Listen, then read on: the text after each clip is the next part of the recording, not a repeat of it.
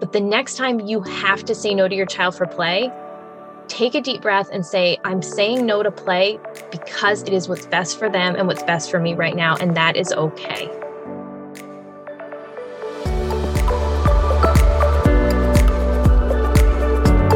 This is the Curious Neuron podcast, where we take a compassionate approach to science based parenting. Join us as we break down the science of child development and parenting into digestible and applicable advice. Welcome.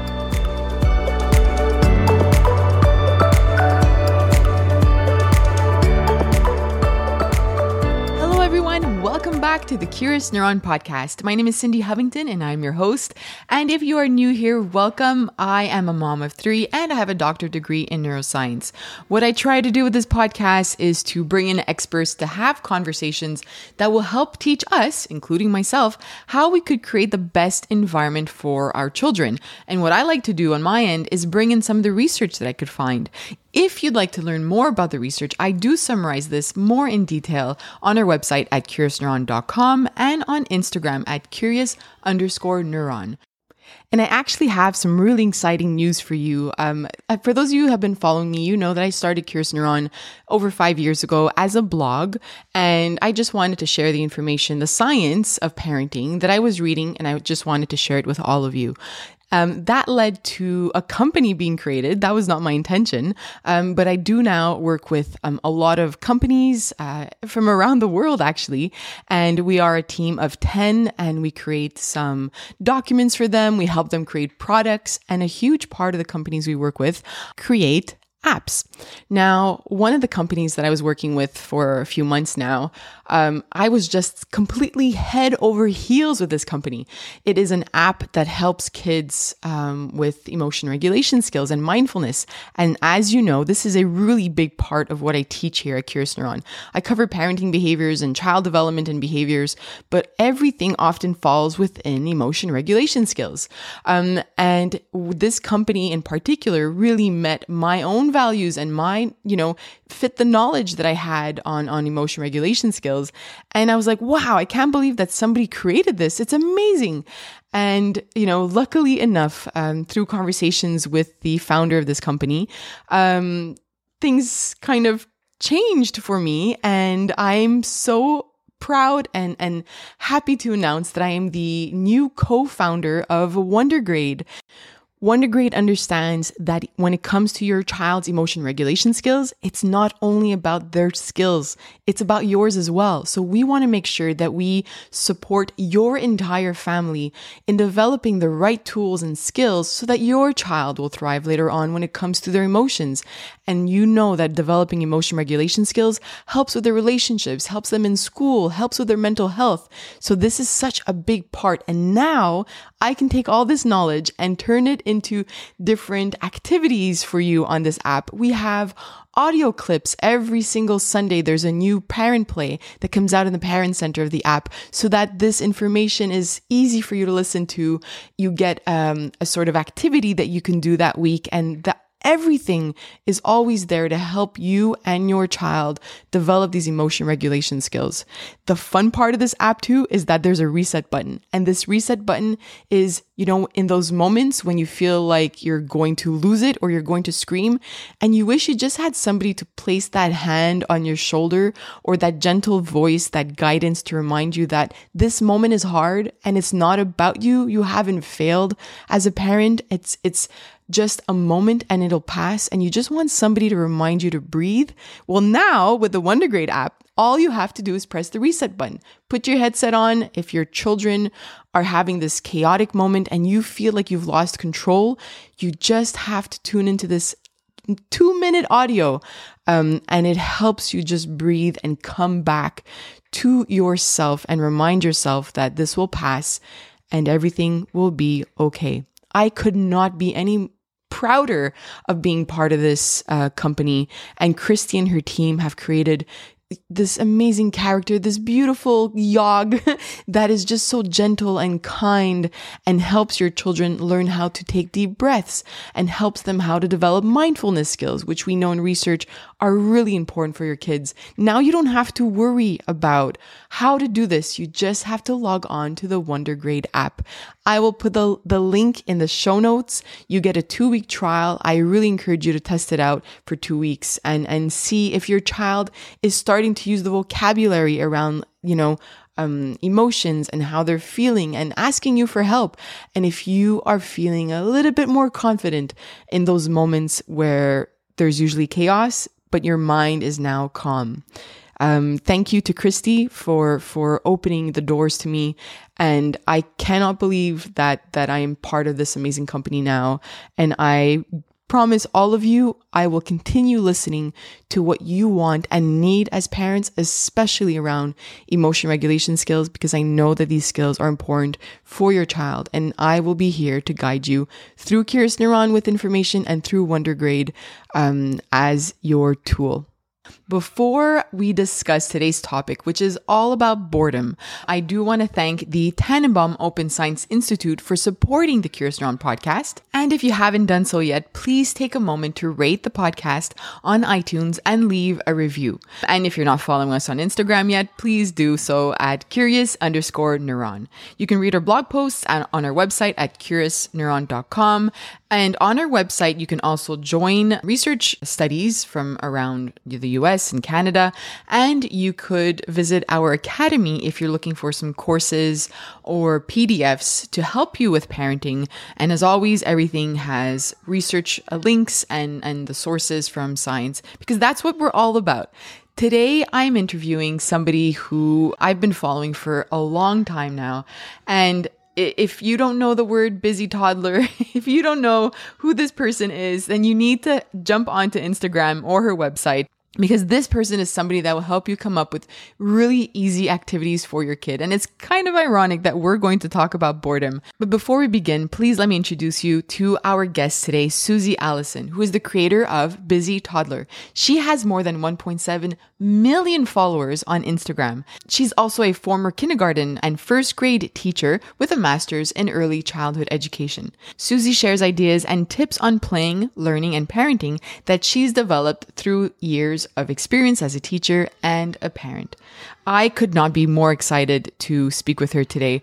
And the topic of boredom is something that has blown up on my personal account on Curious Neuron. Every time I post about this, Everybody has tons of questions. When do I begin? How do I do this? What if my child doesn't like being bored and they whine and they cry and they're uncomfortable and that makes me uncomfortable? So we're going to make sure that we cover all of this today in our conversation. Enjoy the interview. I'll see you on the other side. Hi, Susie. Hi, how are you? I'm good. I've been excited to speak with you for a long time now. And I love that we connected on the topic of boredom because, you know, you're a busy toddler and you t- you've taught me how to keep my kids busy and I teach parents how to, you know, use play to help their child with with you know support their development so it's kind of interesting that we're both talking about boredom today but it's a really important topic no it is and the irony is not lost on me i'm so here for this i love it Perfect. First, uh, I introduced you at the beginning, but I just wanted to say thank you on behalf of everybody. You know, I put this little question box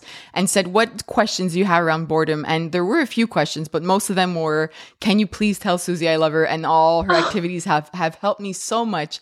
So I needed to say that because there were at least like 30 something of those messages. So I needed to tell you, um, but you have helped so many of us, including myself with the three kids, and you make it easy. And I'm one of those moms now that had always always had one like or two sheets of those dot stickers wherever I went and they, they, saved me. So thank you for the work that you do. Oh, it's all my pleasure. It really is. What I get to do is such a joy and it just fills my spirit so much and then just getting to hear back from people about it really is mm. the icing on the cake. Mm. I love that. So let's get into this topic of boredom. First, what are your thoughts on boredom? Because, like I said at the beginning, you have taught us to keep our kids busy. So, what, do you believe in boredom?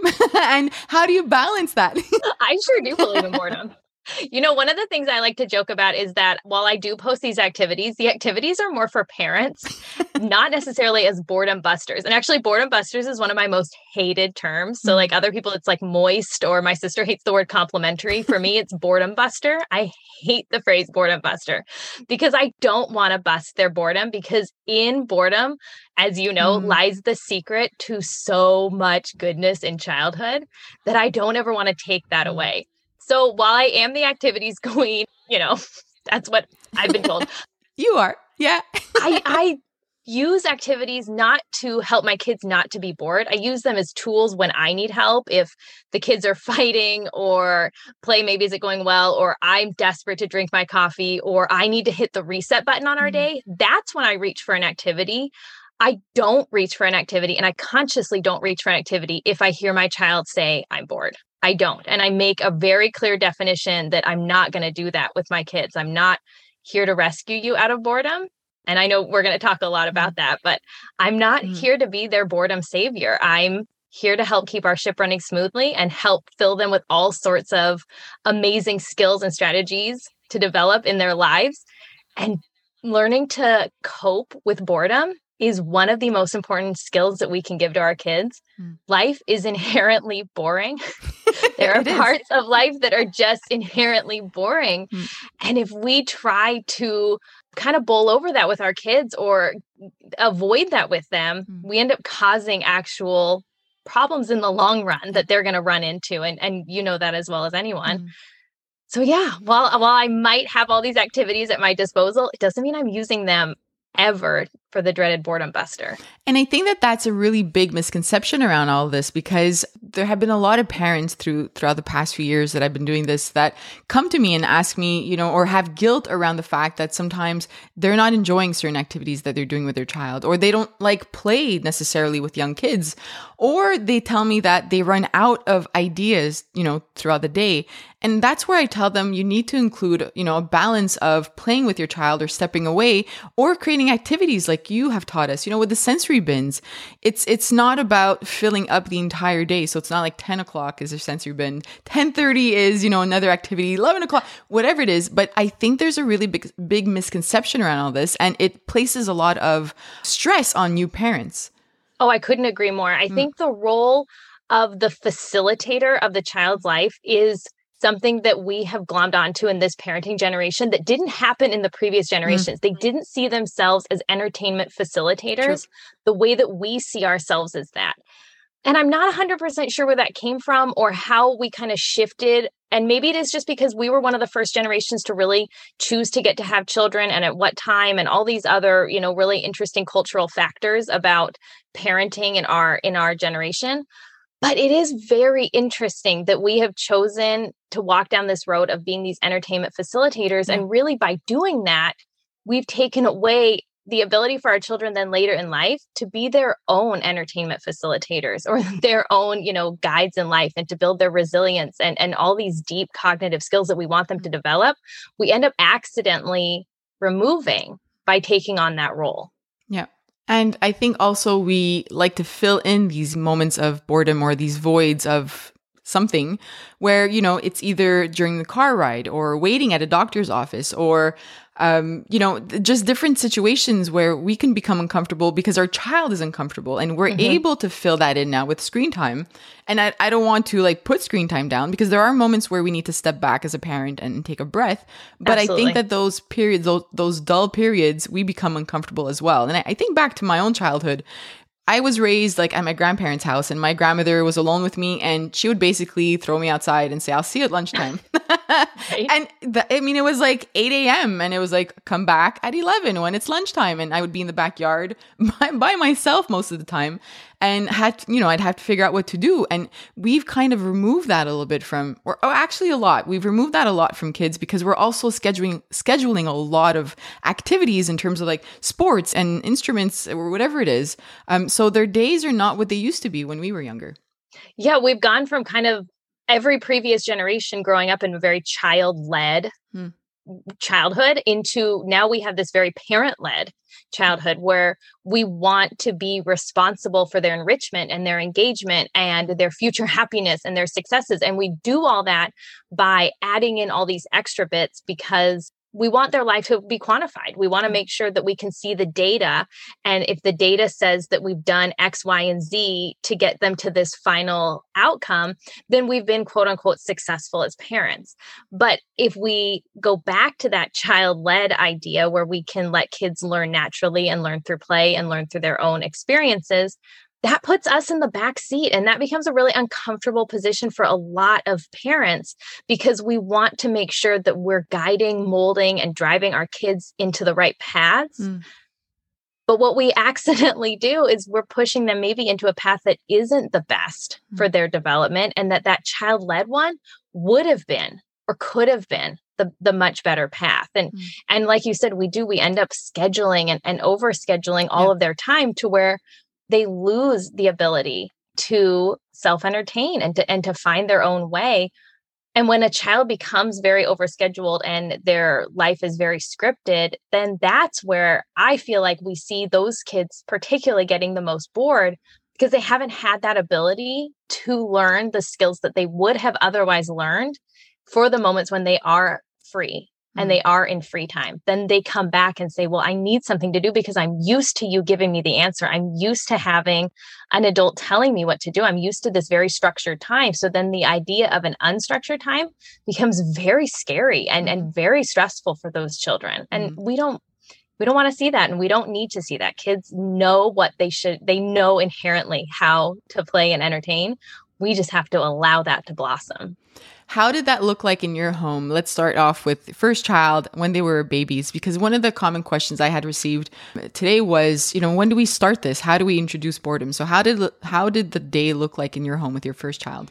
With my first child, I was very lucky very early on to recognize that he was self entertaining all the time and that mm. this was something I wanted for him. And so I would watch him on his playmat and I would see that he was staring up at the little playmat mirror and I go, oh, that's so cute. I'm not going to interrupt that. Hmm. Because just like a, an adult doesn't want to be interrupted in a conversation, a child doesn't want to be interrupted when they're in the middle of whatever it is that they're very engaged and focused on. So I would watch him on his mat and I would watch him with like a little block or a rattle or something. And I would just be quiet and I hmm. would let him be there in that moment by himself and and like you said i think that that's something that people think that self-entertaining and independent play and being alone with your thoughts is something that develops much later in yeah. life. But really it, it, starts the day they come home from the hospital. Hmm. you can let them be at one with the world and with themselves. They can sit and look in a mirror. They can look out the window.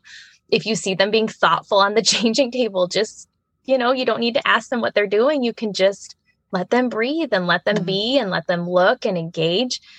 And so often we want to, again, we want to interject ourselves and give ourselves something to do and, and yes. make sure that we're doing everything possible when really by not doing anything, you're doing maybe the best thing you could be doing in that moment. And you know, it's interesting the way that we're kind of programmed now is that the more we do, the more productive we are, the better it is for us, right? As adults. And something I had learned with my kids by the time I had my second one and we would we would go out and take walks and they would stop and, you know, pull some grass or, you know, find a little dandelion or pick up a rock. And my brain was almost programmed to say, let's go, let's continue, let's move on through our walk. We need to get home and then I had to stop myself and say, no, there's, I have nothing to do when I get home. It's just a walk. Why am I rushing them? And, and I was almost uncomfortable with that moment of just being there and waiting and being present, but they're comfortable with it. They're good at this. This is what they do. They explore. And you're right. We have to step back a little bit and get comfortable with that and their brains need time to explore you know mm-hmm. our brains move much faster than theirs and theirs needs a 2nd mm-hmm. it needs you know and and the teacher world and education where we call it wait time they need wait time they need time to process sit mm-hmm. and think whereas we recognize immediately it's a dandelion and i'm good to go they yeah. need a couple of seconds to take that in yeah. to imprint that to make the mark to touch it to feel it to mm-hmm. experience mm-hmm. it and then they're ready to go and it isn't going to be on our timeline and that again goes back to this kind of child-led lifestyle that we have to slow down mm-hmm. it, we are in such a rush and it isn't to you know to put us down and to say oh you know we're, we're ruining them. But but it is to say we we can learn from them to experience mm-hmm. things a lot slower and a lot more deeply. And then we can also give them the gift of this kind of time to make their mark and make their impressions and do whatever their brain needed to do in that moment. And then we can look for the cues that that they're ready to go. You know i would look for cues on the playmat then that my son was starting to maybe fuss or move. And i say oh he's you know he's done and now it's time for me to to scooch a little closer so he knows that I'm right there with him. And and then him and I can engage and have our little baby babble conversations. and then when, you know, when the next time comes and I notice he's engaged, I can scoot back again and let him have those minutes. So I, I think there's a lot about, like you said, just noticing those cues mm. in kids and then cultivating that it's good to stop, it's good to sit, it's good to just be.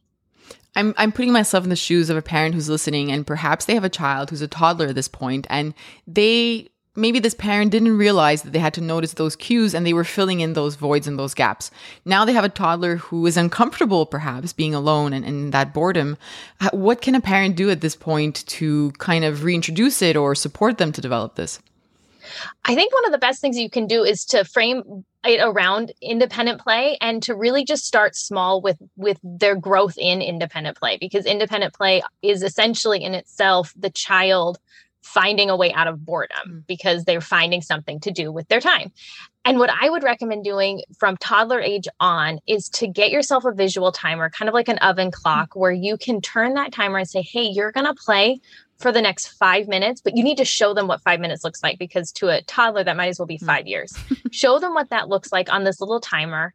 And then ask of them to play by themselves while you do something. Make yourself busy. You're doing the laundry, you're unloading a dishwasher, you're making dinner so that you're occupied in a job and they're occupied in a job. You can still see each other. Maybe you're in the same room together. Maybe you've moved the blocks in the kitchen, but you're building this five minutes at a time mm. because I think, especially in the toddler years, we want to bite off then a lot more than yeah. we can chew. And we say, well, we've got to do this. So I'm going to, you know, we're going to go for an hour tomorrow. And it's like, well, no, no, we're not. No. but truly, if you can start with five minute increments mm-hmm. of having the child play without you entertaining them and being involved in the play, that's that's your road to getting the child to find their way out of boredom and to live a much more self entertained, mm. child led life. And I, I've learned along the years that sometimes taking the two extra minutes or five extra minutes yourself as a parent to sit down with them and get them started on something, sometimes it helps because you've started pretend play and they're continuing something or whatever it is with the sensory bin. But it does help to kind of guide them sometimes if they do need it, almost like a pre to your five minutes and, and just being there with them. Um, but I think also the activities that you offer are really great because they're something new, right? Something novel is exciting for a child. So they want to explore different things and you don't necessarily want to have a million toys in your house either. So your activities, including a sensory bin, that helped my kids a lot because the sensory bins allowed me to step back and my child was like, ooh, what's this? And then that's when I was able to like, you know, run a load of laundry or wash some dishes because they were curious about it. So does it matter what's in their environment uh, in, in your opinion? Yeah, I think it does matter what's in the environment. So my third born was is my child that was born with really without the ability to play independently. And mm. though I structured my home and he had great models and his older siblings who are phenomenal at playing by himself, this is something that did not come easily to him. And this was something that we had to really work on. And things that I noticed that helped him back in the early years as we were really trying to grow this skill and grow it intentionally was he was very overwhelmed by the number of toys that he was seeing. And when he would get overwhelmed by the number of toys, then it was too many choices. He was overstimulated and no, he's not going to play then. Then he's just kind of given up on this idea because I can't find anything to play. There's too many ideas. And now I'm going to walk away from it. And then he show up and say, I'm bored. And it's like, well, you're, you're not bored. you just had a hard time finding a choice of what mm. to do. Mm. But sure. Okay.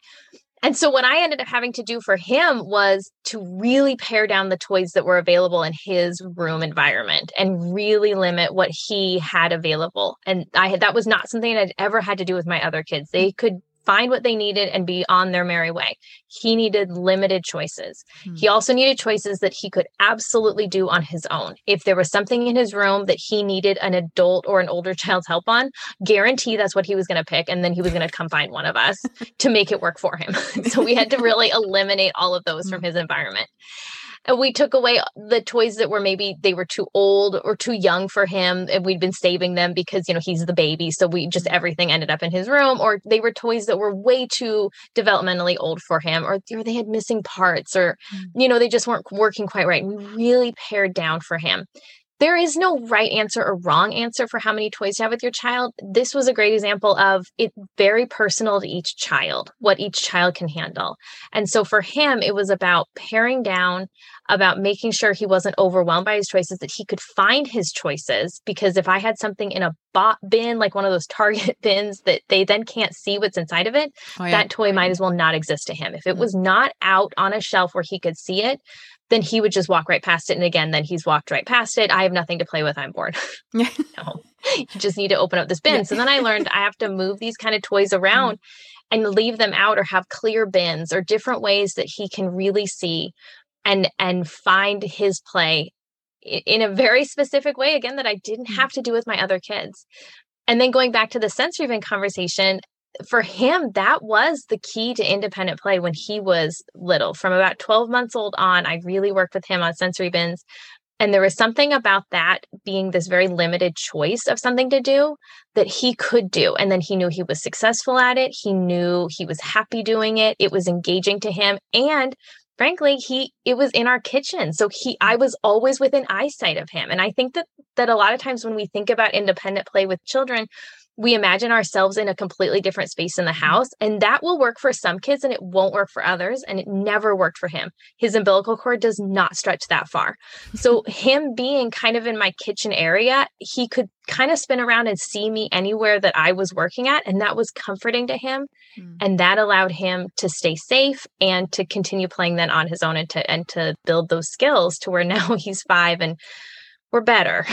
we're much better. I've noticed a similarity with what you said with babies, though, in terms of noticing. So it doesn't matter if your child is two months old or five years old.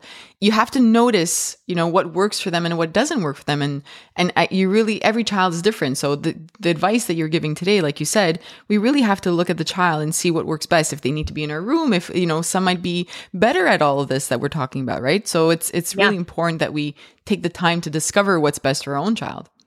Yeah. And I think mm. sometimes we want to put a one size fits all, yeah. especially in child development, mm. on something and say, well, this is, you know, this is best practice. So this is it. This is where all kids should be. And, and that's not true. And that's not mm. going to be true. Kids have such a variety of needs that we must be willing to look at it as just kind of a baseline and then work our way up, down, left, and right to fit each child in our family mm. to, if you have multiple kids to be able to look and say you know this worked for this kid it does not work and it, yeah. it then that's okay if it doesn't work mm. it it really is okay it's not a condemnation on that kid because it didn't work for them or they need something a little bit different it's just they need it a little bit different and, mm. and it is what it is what would you say to a parent who has a child who's a little bit older, maybe between, you know, 5 and 7 who who struggles with that boredom and as a parent perhaps they've been using screen time to kind of fill that void? How do we step back from that and reintroduce this new world now of I want you to be bored? how how does a parent do that? I think first you have to reframe your use of screen time. And I think you have to reclaim it mm. because when a child ends up using screen time to fill their boredom, that means the child owns the screen time and they're using it as a tool to help themselves. And what I preach and what I practice at my house is that screens are a tool for parents and they're a tool for us to use when we need help. They're not a decision for the child to decide when the child needs or wants screen mm-hmm. time because frankly they might choose it the entire day and, yeah. and we really we really lost control. Yeah. So instead, what I would look at doing is starting screen time to be a predictable schedule that these are the times a day when it is absolutely available. It will always be available. You can count on this like clockwork, it will be available. In my house for my kids, that's around breakfast time when I'm cooking breakfast and trying to start our morning and like reprogram my day. They get their 30 minutes then. And then in the late afternoon, kind of after that nap time, rest time, quiet time, my kids get another dose of it in the afternoon. And again, it's a very predictable schedule. They know when it's coming. They don't have to worry it's not going to come because I've built that trust mm. with them that they know it will absolutely come at those two times. And because of that, then they don't feel the need to ask for it throughout the day mm. because they know the answer will be no. And they also know when the routine is, they know when to mm. expect mm. it. If that is something that you're struggling with at your house and your child is coming to you constantly throughout the day, can I just do screen time now? I'm bored. I would really encourage you to set that boundary mm. to start today. Find your time or times throughout the day that you do need screen time and it will be comfortable for you and it is something you can give your child. And then pull it away at the other times they need a predictable routine. They need to know when it's going to start and when it's going to stop, and that they can yes. count on that because they need to also then know that it's not a fallback option later in the day.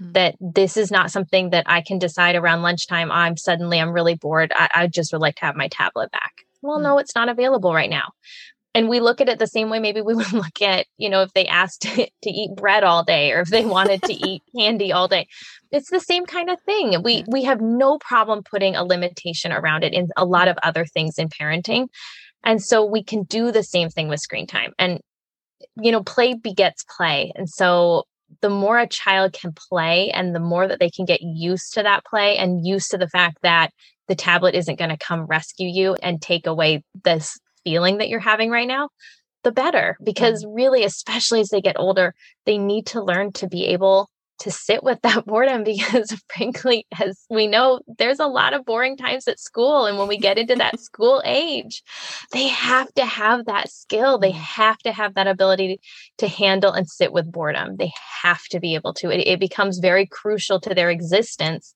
in the elementary middle and high school life this is exactly what led to my post on boredom. I was listening to the audiobook of uh, Atomic Habits, and near the end of the book, he talks about um, intrinsic motivation and how, you know, I think they were comparing athletes, and the ones that did well were the ones that were able to motivate themselves past that boredom of that plateau. Like, I'm not getting any better, but, you know, I need to keep and keep, you know, running every day or whatever it is. But they were talking about that, and that made me think of school where we have to kind of, you know, push through the boring subjects or the boring moments. And ex- I'm so happy that you brought that up because we don't think about the impact that this could have, including intrinsic motivation. So when I had, when I've dealt with parents who have school age children, they'll say like, how do I get them to be motivated, right? Without the external factors.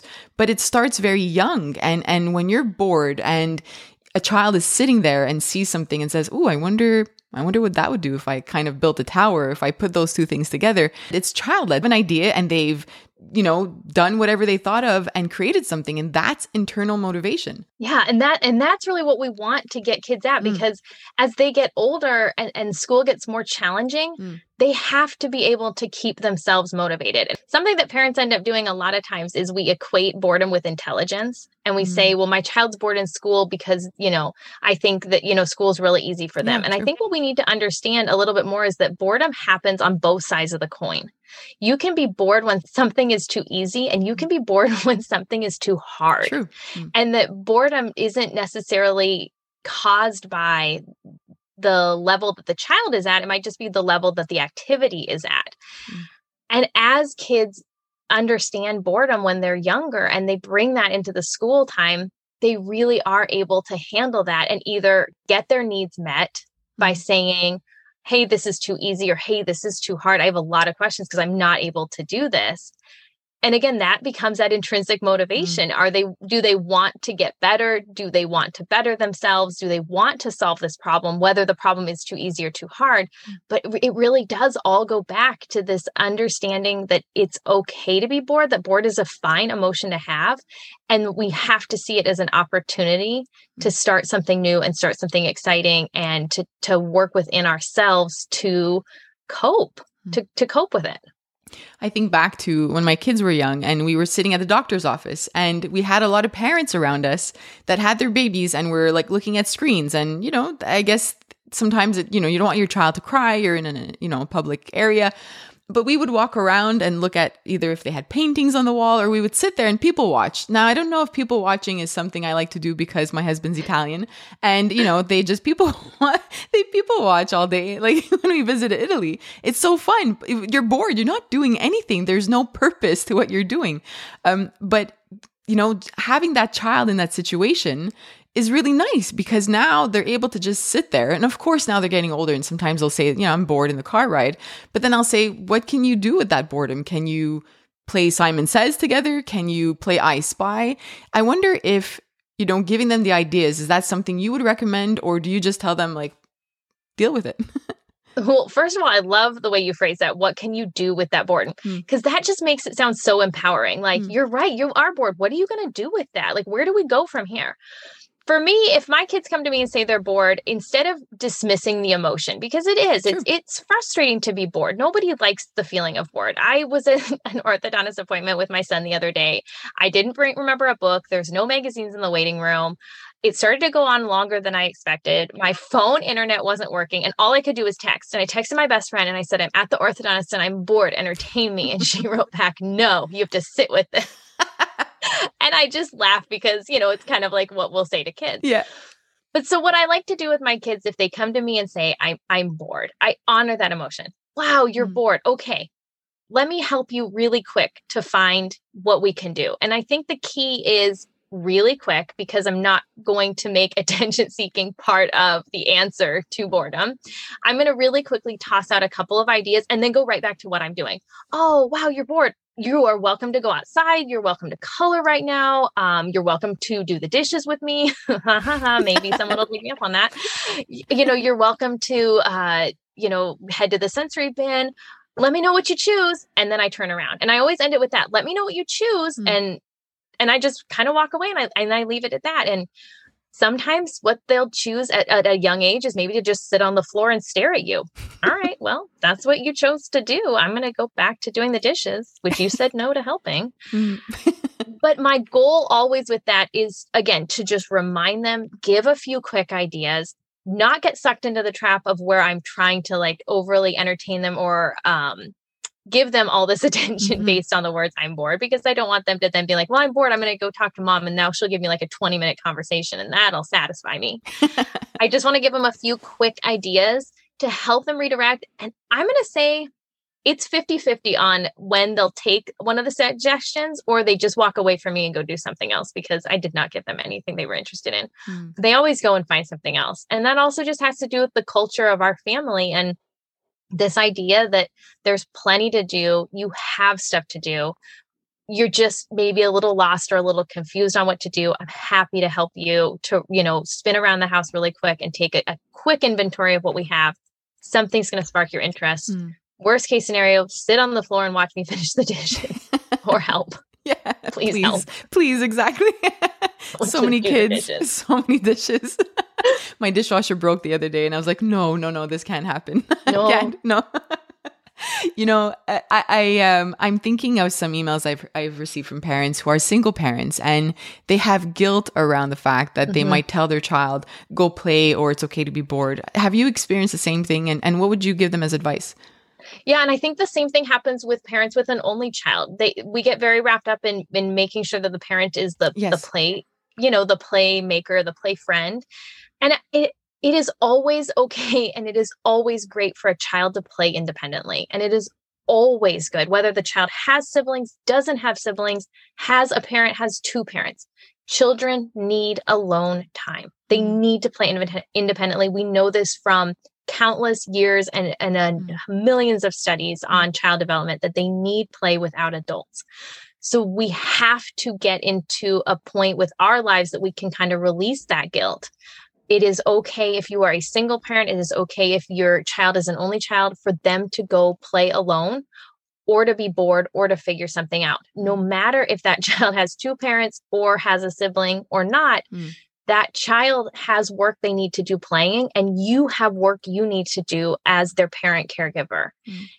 and we can't have you taking the burden of their play onto your already unbelievably full plate Exactly. So that is something that you can push off of it. Let them handle play and then come back together for what I call connection time activities, puzzles, board games, walks around the block, cooking together, having deep conversations.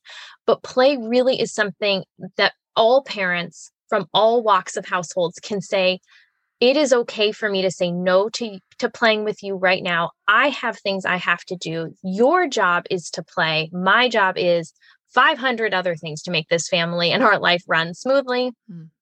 And we'll come together when we're both done with our jobs. And I just think it is it is really such a fallacy that parents have to take on that role of of play friend with their with their kids when we just we know through every bit of research mm. that kids thrive mm. in situations where they're playing independently and it really is just one of those i know i know it is so hard and it is so much easier for me to sit here and say it to you than it is to put it in practice yeah. but the next time you have to say no to your child for play take a deep breath and say i'm saying no to play because it is what's best for them and what's best for me right now and that is okay mm. that is beyond okay and we could schedule it in the same way that we can schedule the screen time, right? And it doesn't have exactly. to be an hour. It could be 10 minutes after dinner or 10 minutes before dinner if you want that time to step away. Um, but just planning that, I find, makes a really big difference because your child feels more connected to you. And I love that you use that word. And then it makes it a little bit easier to step away um, in that moment. And you don't have the guilt either. Yeah. And I think mm-hmm. having play is a routine time. You know, if you have mm-hmm. play every day after breakfast and mm-hmm. every day after dinner while I'm doing the dishes yeah. is your 15, 20 minutes of play by yourself time, I think that's mm-hmm. awesome. Yeah. And that also helps the child to get into a habit of after dinner each night, my parent goes to do the dishes and I go to my room to play. And it's mm. this little break time. And then you come back together and have your connection time. And and mm. and there's such beauty in that. There's such beauty in routine with children. There's there's so much goodness in there alone. Mm-hmm that I think we can really apply it to to their play. There was a study that I mentioned last week, and I thought it was interesting to look at neurodivergent children. Um, the one that I looked at, I think it was with uh, autistic children, I think, or ADHD. Actually, I forget. I have to. I'll have the link in the bio for everybody who's listening. But the the study mentioned that these children might look for risky behaviors or you know mm-hmm. some sensory seeking behavior if they're bored Th- this reminded me that not every child will deal with boredom the same way how can a parent navigate that yeah i loved that mm-hmm. when you added that into that post and i actually that was on my list of things this mm. weekend mm-hmm. to look back through was that that mm. study. I thought that was so fascinating and such a great reminder to parents. Again, going back to what we talked exactly. about, that this is not a one size fits all. It, it's mm-hmm. whatever size mm-hmm. fits your child. Yeah. And I think it's, it's really important to mention that because I know, again, it comes back to some parents feeling like they might have failed at parenting or they're doing something wrong because their child is not re- thriving for, you know, when it comes to boredom and they're not, it's more than whining. They're looking to, you know, fill this void through risky things. So I, I just want to make sure that we mention that. Um, I'd love to continue or end this conversation and talk a little bit more about play since that's your your your area. And I think with what we, we were talking about in boredom, play comes into it. You started our conversation with child led, and perhaps there are some parents who don't understand what this means and have this understanding that play means we have to sit there with them or, you know, they have to be filled with toys, you know, around them. So, what is child led play and, and, and how does a parent do this? So, child led play, what we think about in education, we talk about mm. unstructured independent yeah. free play. It's such a mouthful unstructured independent free play. And that means that it is play of the child's own will independent of adults and unstructured with no mm. predetermined outcome. We're letting the child completely decide what they want to do. If I come to my child with my post it note activity and I've got everything written on the wall and I say, here you go, here's some post it notes, you're going to match it up to these letters. That's a mm. structured play activity it's great. It has lots of value, but it's a structured play activity. If I put down a bin of blocks in front of my child and say, I'm going to go unload the dishwasher, have a great time with these blocks, and then they start building and making castles and all these things, that's mm-hmm. unstructured, independent, free time, free play. And and that really is where the magic happens in in childhood is this idea that kids do better, they learn more, and they learn it more deeply if an adult isn't playing with them. We know that adults, though with the best of intentions, we accidentally change mm. play. We make it less intrinsic. We take away a mm-hmm. little bit of the child's free will because they might not feel as comfortable ending the play mm-hmm. because they don't want to hurt our feelings. And those little tiny tweaks that happen in play, they lean on us for problem solving. They wait for us to rotate the puzzle piece.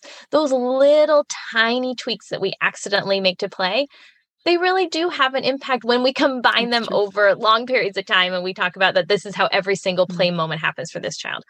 So instead, what we want to do is we want to breed this culture in our family that we value a child's unstructured and independent free play, that we value what the child can do and how the child can lead themselves into their own way.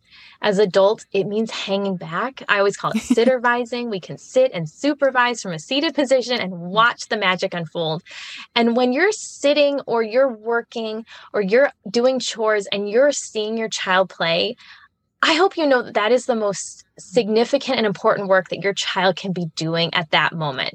And again, going mm-hmm. back to this guilt that we often feel when we remove ourselves from our children's play, mm-hmm. we don't need to feel that. Instead, we can look and go, "Oh my gosh, look at what they're learning! oh, look what they're doing! Their their brain is working so hard right now as we're un, you know unloading the dishwasher, folding the laundry, or answering a work email." There is so much beauty and so much goodness that comes out of a child leading their own play activity that just can't be replicated when adults are playing with. So as you can and as you grow this skill, the more that you can back yourself out of play, please know you are doing so much good I'm for sure the child. A bunch of parents listening to this right now just kind of like exhaled. and and like you just like let all that guilt like leave them because I do know that lots of parents have this guilt. Um I, I also think I, yeah. you know I had met a friend of mine who she had bought all these toys and then her two year old wasn't playing with them the way that she was supposed to, which is how she worded it. And I thought that was interesting because I said, well, how is there a right or wrong way to play if that's the way the child wants to play with it, right? so I think it was a board game for two or three year olds and the child was removing the pieces and playing with the little figurines and but was entertained for 20 minutes doing the wrong thing according to yeah. the parent. How do you how do you approach that? I don't know if you receive those emails as well or speak to those parents but that's my answer is there's how is there a wrong way to play? But it might not be the way that we want them to. And it comes back to what you were saying in terms of us kind of taking control without realizing. Yeah, and I think it also goes back to the very beginning when we were talking that as parents we want to we want to be the drivers. Mm-hmm. And in play, mm-hmm. we really not even we don't we can't we don't even need to be the co-drivers. We need to be in the back seat, like way maybe even off the vehicle as we just watch them, which is really it's hard. hard. It's yes. really hard in parenting. We we want to make sure they're eating the right foods and that they're you know listening to the right stories and that they're you know having the right experiences. And then when it comes to play, we really have to say, well, here are your tools go for it and and we have to let go we we mm-hmm. have to i think it's very important that we do recognize that toys are the tools for play and that we are the gatekeepers of those toys and those tools and to think thoughtfully about what we bring in our home mm-hmm. thinking thoughtfully about toys doesn't mean expensive. Um, no. A toy's value is not mm-hmm. determined by its cost. Mm-hmm. It's determined by whether or not the child likes it and whether or not the child True. can find value in it. My kids have this horrible toy that I, I can't even tell you how much I hate this toy. It kind of talks and grows and it makes weird noises and and they scratch its but I, I can't even describe this toy. My brother gave it to them they love this toy and the joy and the play that that toy has brought them in the last three years. I wanted to vomit when that toy came into my home. And I began immediately thinking about how do I get that toy out of my home? And here we are three years later. And the other day, it really did look like it had finally broken. And my husband looked at me, and he goes, I'm really sad. And I said, I'm really sad too. Someone needs to fix this. And we got it fixed and you know, it's it's back to working. But it just really goes to show that we can't decide what the children are going to like to play with and we can't decide how they're going to play with it. Mm-hmm. What we want to make sure is that they have tools for their play, they have opportunities to play, and that we're standing back and letting it happen no matter if it drives us bonkers or not, as long as they're safe. Yes, exactly. We're, we're good. I, I'm so happy you brought that up. You know, I something I try to tell parents is try to avoid battery operated toys as much as you yeah. can. But then there's an asterisk around, uh, you know, under that, and it's if your child enjoys it, then it's fine. You know, you don't yeah. want to. And for me, it's just to have, you know, for parents to understand that you want to have a lot of open-ended toys and not just toys that you press buttons. But like you said, there's never a, like a one rule for everything. Mm-hmm. And a child, we have this caterpillar that you press the button and it does all these weird things and goes to the left and goes to the right. And my toddler loves it. He does, and I hate the sound, the mm-hmm. noise, the songs, every beep beep beep beep beep. That I don't like them. I just don't. But he loves it. And what can we do? We can't change it. Um, no. So these there aren't any rules when it comes to play. And I think also because of marketing and, and society again like we've kind of become accustomed to the idea that the more expensive the toy is perhaps the better it is for a child mm-hmm. but they're gonna hate us they're gonna hate me but it's not true i always no. tell parents the best toys are probably what you already have within your home you know a, you know a bowl and a wooden spoon and some dried beans there you go yeah. you're done you have it all a measuring cup and you're done the um, best which is what, what i learned remember playing with They are. Yes. Yeah. And I think marketers have done such a great job preying on the fears of parents. Mm-hmm. They they slap the word learning, they slap the word educational. Educational. They they tell you you need this toy or your child is going to fail to succeed and fail to thrive. And that becomes very scary for us. I mean, they're very good at what they do. Mm. We have to be smarter than that. We have to look at that and go, yeah, because they're trying to sell it to me. Of course they're Mm. going to tell me that. Have you ever seen a set of wooden blocks have to tell anybody that how great they are? No, we know how great wooden blocks are. We all had them in our childhood. We know how great Mhm. wooden trains are or, you know, Lego Duplos. We know how Mhm. great these toys are because we grew up with them and they're the toys from our memories. And the toys from our memories are a lot of the best toys for our kids because they were the same toys our parents had. These are the Mhm. toys that have that have stood the test of time. Mm. I think it's just marketers and these companies they do such a great job of of preying on our fears that our kids are are going to fail and that if we're Mhm. not again driving their learning and driving their education and driving the way that they play that we're, they're not going to drive it in the right direction and Yeah. it's actually really far from the truth because they're just trying to take advantage of us and take advantage of our money Mm. and they're trying to give us toys that really aren't going to last for very long or are going to have a really short shelf life in your home and then you're back a couple months later trying to buy a new toy to to Mhm. do the same thing that maybe could have been accomplished for years and years and years with a really simple simple toy that that you remember from when you were a kid another group of parents that just exhale down. Now knowing that they don't have to buy all these expensive toys but it's true you know? And and i think what what's important is so the, for those of you who are listening there was a previous episode for this podcast on educational toys. And i summarized this study uh, in the journal of pediatrics that this defines a, uh, an educational toy and mentions that i think it was like 80% of toys or even more than that um, don't meet the actual definition of an educational toy, which is an object or item that increases the interaction between the parent and the child. And you know, then I I I, I see all these like these companies, and they press a button, and they're like, it sings and it flashes red, blue, and whatever color, and that's the educational part. I'm like, no, that's not it at all. Um, but this whole idea of play, and I'm so happy we're having this conversation, um, because like you said, like I just I learned so much about play through you, and then I would look into the research and say like, oh, this it, it fits. Everything that Susie's doing fits. It makes sense, and we have to learn to step back, and that's where the boredom's going to come in. That's where all the growing and the learning will happen. Um, and I I just absolutely loved our conversation. I did Can too. we um end off our conversation? I always like to kind of summarize things for parents so that they have a game plan. What would you say to a parent who's you know who listened to this episode and they're like, oh, okay, hold on a second, I need to I need to like rethink how I'm doing this in my home, regardless of the child's age. How can what's the game plan right now that they can start off with?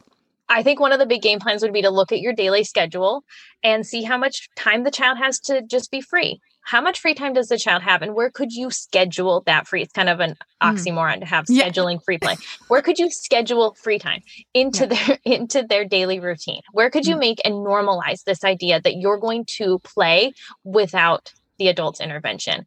And then the next thing would be again what I just said, make sure that you're letting them play without your intervention and that you're taking a deep breath and remembering that that's actually a good thing. They don't need to be playing with you all the time. And frankly, they shouldn't be playing with you the hmm. whole time. And it really is okay to, to take that step back.